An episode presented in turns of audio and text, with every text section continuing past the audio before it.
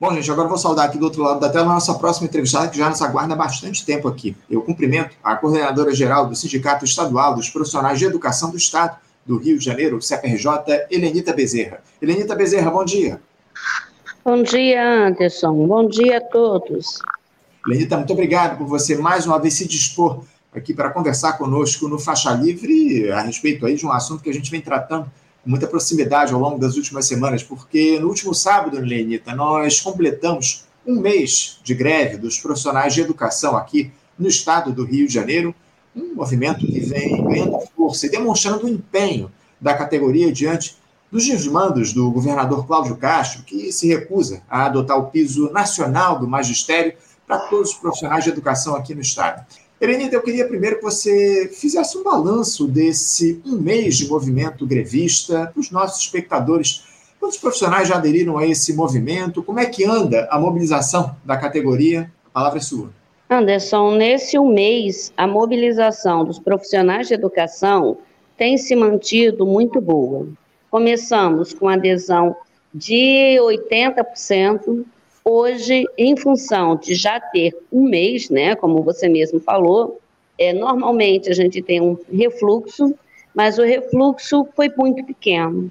Hoje a gente está em torno de 70% de adesão ao movimento. É, isso porque nós temos uma série de profissionais que fazem hora extra, e que no Estado essa hora extra se chama GLP, gratificação é, por tempo, né? O horário de trabalho. E aí o que acontece? A gente teve uma pequena queda, mas a gente está com um movimento muito bom. No dia 17, por exemplo, é, os profissionais de educação estiveram em São Gonçalo, que uma das nossas deliberações é acompanhar a agenda do governador e da secretária de educação. Então, quando a gente fica sabendo dessas agendas públicas, a categoria se dirige até o local para, mais uma vez, é, solicitar audiência formal com o governador. Uhum. Porque no momento a gente não, não conseguiu ainda falar com o governador, falamos apenas com alguns secretários, né, da Casa Civil, da Secretaria de Educação, mas com o governador e a Fazenda ainda não. Na nossa última assembleia, também muito cheia, nós saímos no ato muito cheio também, né, pela assembleia, foi na São Clemente, na quadra da São Clemente, e depois a gente foi até a Central do Brasil, em Passeata. Uhum. Foi uma assembleia também significativa. Nela se decidiu pela manutenção da greve. E, infelizmente, nessa perspectiva de manter é, acompanhar a agenda, infelizmente, os nossos servidores têm sido recebidos de forma meio truculenta pelas, pela segurança governamental. Em São Gonçalo, por exemplo, três seguranças do prefeito deram um mata-leão em uma sindicalista. Quase que ela vai ao chão, né? graças a Deus, é uma mulher muito forte, ela conseguiu resistir tem um professor que recebeu um, uma agressão muito forte na perna, então a gente teve dois profissionais sendo agredidos no momento em que estavam solicitando né, que o piso fosse pago respeitando o plano de cargos e salários. Então, essa agressão por parte do governo tem deixado a categoria mais enfurecida ainda e a gente teme né, que o governo demore muito para fazer essa escuta. Uhum. Na semana passada, no, na sexta-feira, a gente foi recebido pela secretária de Educação, que ficou de intermediar um diálogo ainda essa semana, até quarta-feira, quando é o dia da nossa próxima Assembleia, para que lá a gente possa conversar com quem administra o dinheiro do Estado do Rio de Janeiro, Secretaria de Fazenda e, se possível, o próprio governador, para que eles possam comprovar aquilo que a gente está falando desde sempre. Né? Eles dizem que não tem dinheiro e nós temos dados que comprovam que tem, tem o dinheiro e podem pagar o que a categoria está reivindicando. Uhum. Então, a secretária ficou de intermediar esse diálogo e a gente está na expectativa de que ele aconteça. Porque se ele acontecer de fato, Anderson, a gente consegue pôr um fim a este movimento, que, como você mesmo disse, já fez aniversário de 30 dias. E nenhum de nós quer ficar muito tempo. Creio que não interessa ao governo que essa greve se prolongue, porque os alunos estão sendo prejudicados e também não interessa os profissionais de educação. Uhum. É, nosso objetivo não era nem entrar em greve, mas já que entramos, que ela seja breve. E para isso, a gente já fez um apelo à secretária para que ela seja mais incisiva nessa tentativa de conseguir essa audiência com a Secretaria de Fazenda e com o governador. Porque, no nosso entender, são eles que podem é, dizer para a gente se existe, se não existe o dinheiro e ouvir os dados, né, escutar os dados apresentados pelos nossos técnicos. Acontecendo, acho que a gente caminha bem. Não acontecendo, Anderson, a gente vai nessa, nessa de avaliar o movimento. Creio que a gente ainda vai demorar um pouquinho até que essa audiência seja de fato efetivada.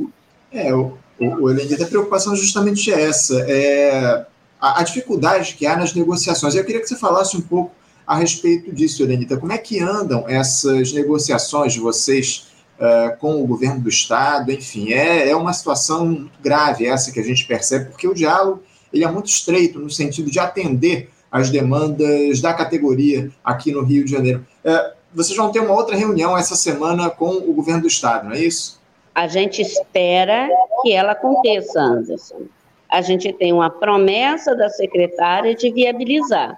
Se ela vai acontecer mesmo, a gente ainda não tem como precisar. O que acontece? A gente havia conseguido, junto à LEGE, é, abrir o processo de discussão. Uhum. Né? Falamos com o presidente da LERJ, ele abriu a perspectiva de que o sindicato apresentasse uma contraproposta, só que o processo no, do sindicato, ele não é um processo ágil a gente construiu uma série de tabelas, de possibilidades, e a gente encaminhou essas tabelas para que a categoria possa se debruçar sobre elas.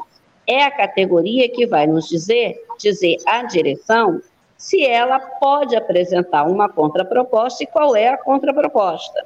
Não é a direção que chega lá e de uma hora para outra tira da cartola uma proposta qualquer, seja ela qual for essa proposta precisa passar pela categoria e ser referendada.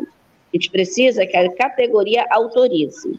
Infelizmente, em função dessa busca de agenda e de não cumprimento é, das audiências previstas, parte da categoria foi até a SEDUC cobrar. E a SEDUC se mostrou muito fragilizada, muito, como é que eu vou dizer, inquieta com a presença dos servidores lá, e com isso a Alerj acabou fechando o diálogo, uhum. o que é muito ruim. E a secretária ficou agora, depois de nos receber, de buscar restabelecer também esse diálogo com a Casa Legislativa. Agora, Anderson, enquanto a conversa fica apenas com a secretária, o movimento tende a demorar a ser resolvido, porque por mais boa vontade que ela venha demonstrar, né, que ela coloque na sua fala, ela não tem como precisar dados financeiros, ela não tem como falar sobre impactos, ela não tem como dizer qual é a renda real do Estado. Esse diálogo não pode ser com a secretária. Nós temos outras secretarias mais qualificadas para fazer essa conversa. E nós pontuamos isso para a secretária e ela pareceu entender. Ela entendeu que se faz necessário fazer essa conversa num leque maior de representação do governo. Uhum. E aí a gente espera ter nela a Comissão de Educação da, da Alerj e a Comissão de Serviço Público, do servidor público, também nessa conversa, além, é claro, do próprio, do próprio presidente. Uhum. Assim, a gente tem a possibilidade de encaminhar mais, mais ágil, né? Vamos dizer assim.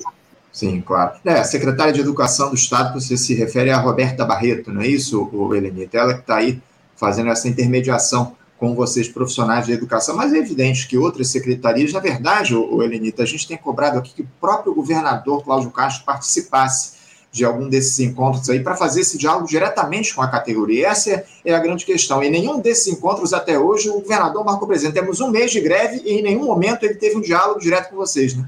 É isso, Anderson. A gente ainda não conseguimos conversar com o governador.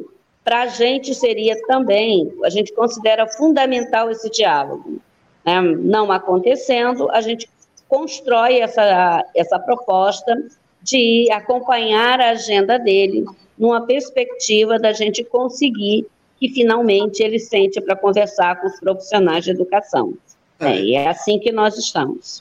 É, ele mostra que não tem qualquer tipo de compromisso com a educação aqui no estado do Rio de Janeiro, né, Helenita? Um movimento grevista que já ultrapassa um mês e o governador em nenhum momento se sentou com a categoria para dialogar ou para negociar a respeito das demandas que vocês trazem. É uma tragédia isso que a gente vê aqui no nosso estado, Helenita. Um governador absolutamente descomprometido com a educação, com o futuro do nosso das crianças e dos adolescentes aqui no nosso país. Agora, Helenita, também aí tivemos na semana passada um episódio, você se tratou aqui de alguns casos, especialmente lá em São Gonçalo, mas aqui no Rio a gente também teve um episódio muito grave durante um protesto de vocês na frente do prédio, de um dos prédios, na verdade, da Secretaria de Estado de Educação, a SEDUC, lá no centro do Rio. Um policial militar foi flagrado apontando uma arma para profissionais da rede estadual. O professor de sociologia, o Pedro Mara, que foi responsável por essa gravação, disse que os agentes estavam, que estavam lá no local imprensaram os professores contra uma grade. E em determinado momento, um PM sacou a arma e apontou em direção a ele e a outros profissionais da rede estadual. É absolutamente inacreditável, Lenita, que esse tipo de coisa ocorra. Um policial que está lá para garantir a segurança de todos os envolvidos no ato ameaça dessa maneira os profissionais de educação. Eu queria que você falasse sobre esse caso, Lenita, se você estava lá no momento dessa ameaça grave, se o policial foi identificado, que tipo de providências o CEP tomou aí ou vai tomar a respeito dessa situação? Bom, vamos lá. Primeiro ponto, no início da sua fala, você falou do governador que não recebe. Então, eu quero reforçar que o governador, que na sua campanha disse que educação seria prioridade, que na sua campanha disse que esse seria o ano da educação, parece que quando ele foi empossado nesse novo mandato, ele esqueceu disso. Né? Então, a gente tem que cobrar também as promessas de campanha educação como prioridade tem que ser efetivado e ele precisa comprovar que para ele realmente a educação é prioridade. Neste um mês, isso não está apresentado, não está na mesa. Ele não demonstra um compromisso com a educação. Tanto é que está permitindo que mais de 30 dias os alunos estejam sem aula. Isso é muito ruim, inclusive para a imagem dele. Né? É ruim para nós, profissionais de educação, mas também é muito ruim para a imagem do governador, que diz uma coisa durante a campanha, vai para as mídias, vai para redes sociais dizer uma coisa e, na prática, não cumpre aquilo que ele se compromete a fazer. Fora isso, Anderson, no dia dessa atividade, é, a gente tinha aprovado um ato, uma vigília na Alerj, e nessa vigília a gente subiria, porque teria uma audiência marcada uma audiência marcada com o presidente da casa, com outras lideranças do governo, inclusive a secretária. No dia anterior, nós fomos até lá e aí a gente soube que eles não estavam no Rio, estavam em Brasília, que não teria audiência. Como a gente já havia marcado a agenda, né, aliás, vou reforçar, muito ruim o governo construir uma agenda não conseguir viabilizar e não se dá o trabalho de comunicar isso ao sindicato. É muito ruim essa postura.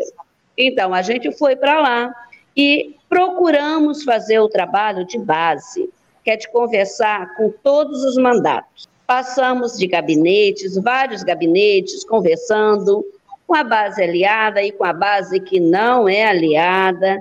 Conversamos com todo mundo, ou com quase todo mundo, para explicar qual é a reivindicação da categoria. Quando nós descemos, é, depois de muito tempo lá guardando, inquietos por também saber lá no dia que não teria audiência, alguns profissionais de educação se deslocaram, né, boa parte deles se deslocaram até a secretaria, para lá ver se seriam recebidos, se alguém daria algum informe, já que o único diálogo no momento tem sido com a Secretaria de Educação. E mais uma vez se mostrou, como você mesmo colocou, que a nossa segurança não está preparada para lidar com a população que está em movimentos de protestos, seja ele qual for. Sempre a política é altamente repressiva, sem a menor necessidade. Os profissionais lá chegando, alguém os receberia, daria alguma informação, e aí a gente conseguiria é, manter o diálogo, construir uma agenda, sair de lá com algo fechado. Não havia necessidade de ter o nível de repressão que teve. Eu não estava lá porque eu estava fazendo, cumprindo a outra tarefa, que era percorrendo os gabinetes. Mas os companheiros que lá estavam, estavam lá com uma boa representação da categoria. E, para nossa surpresa, o que nos disseram que a secretária não estava no Rio não era uma verdade. Ela estava lá, na secretaria. Então, mais uma coisa é difícil de ser justificada por parte desse governo. É, Para a gente, eles dizem que a secretária está em Brasília. Quando a categoria chega lá para pressionar, a secretária os recebe demonstrando que se ela esteve em Brasília, não foi naquele dia que havia um compromisso de receber os profissionais de educação. E lá aconteceu esse incidente, tem imagens. Você perguntou o que que o CEP vai fazer. O funcionário que foi que teve a arma apontada para ele, o servidor, ele também é representante de um mandato parlamentar. Uhum. Então, primeiro a gente precisa saber do mandato se ele vai fazer algum tipo de interferência. Não caberia ter duas ações, uma do sindicato e outra do mandato, para a mesma situação. A gente precisa disso. Então, fechado isso, a gente deve dar um apoio jurídico a este servidor, ao professor, né, a partir do momento que fique claro quem é que vai fazer essa defesa. Uhum. Se o mandato vai fazer, se ele estava ali enquanto representante do mandato de algum deputado, e aí, neste caso, cabe ao representante, né, o deputado, fazer essa defesa, ou se ele estava ali como base da categoria, porque ele é professor. Estando como base da categoria, é lógico, o sindicato vai estar chamando, conversando, fazendo um atendimento jurídico e encaminhando o que se fizer necessário para que ele não seja, para que ele seja protegido, para que ele tenha os seus direitos de expressão assegurados. Ele e todos os outros. Uhum. O mesmo a gente está com relação a São Gonçalo. As pessoas que passaram por aquela situação, a gente precisa saber se elas vão procurar o departamento jurídico para que a gente possa fazer, se mexer neste campo. Por uhum. enquanto, o que nos resta é fazer as notas denunciando que o nosso, a nossa segurança não está sabendo lidar com as movimentações da classe trabalhadora. Esse processo de repressão altamente violento não leva a nada, não faz com que o movimento avance e não vai trazer benefício nenhum, nem para o governo, que vai ficar mais queimado do que já está, e nem para nós que somos do sindicato da categoria. Nós não estamos aqui para ver os nossos filiados sendo agredidos em nenhum tipo de movimentação pacífica, que tem sido todas as que nós temos conduzido.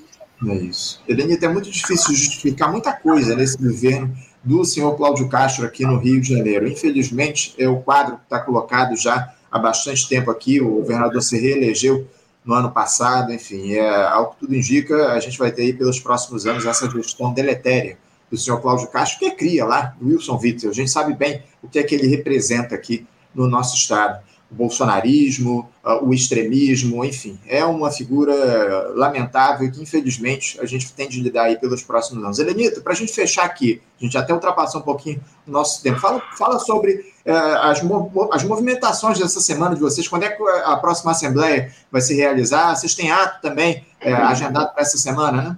Anderson, nós temos uma semana bastante movimentada. Hoje, por exemplo, está indicado atos em todos os nossos núcleos regionais e assembleias. Por quê? Porque a gente precisa que a categoria se debruce sobre as propostas de tabelas para que a gente possa ter algo fechado. Né? Para amanhã, a gente tem outras movimentações, conselhos, comando de greve, conselho deliberativo, que vai trazer o que, vi, que veio, o que foi discutido nas assembleias locais. Para quarta-feira, a gente tem a nossa assembleia com ato, que a gente vai sair lá da São Clemente e vamos seguir em direção a. Ih, meu Deus, esqueci o nome daquela igreja que tem lá no final da Presidente Vargas. Candelária? Isso, vamos até a Candelária. Então, essa é a nossa agenda, e no meio disso a gente está aguardando a audiência, né? Vamos ver se ela sai para que a gente possa é, reforçar, quem sabe assim, né? Reforçar a discussão sobre a questão financeira, sobre a pauta financeira do movimento e caminhar para um encerramento, se o governo colaborar para que a gente faça isso.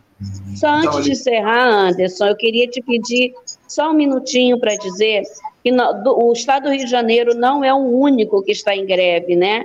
A única parcela dos profissionais de educação. A uhum. gente tem Macaé, também com greve. A gente tem Nilópolis no processo de mobilização. A gente tem Duque de Caxias ainda naquela briga, que começou a greve no dia 25, daqui a pouco está fazendo um mês também. Então, os profissionais de educação em diversos pontos do nosso estado estão brigando pelos seus direitos. Uhum. Alguns têm um pouco mais de visibilidade, outros nem tanto, mas os profissionais de educação estão em movimento pelos seus direitos.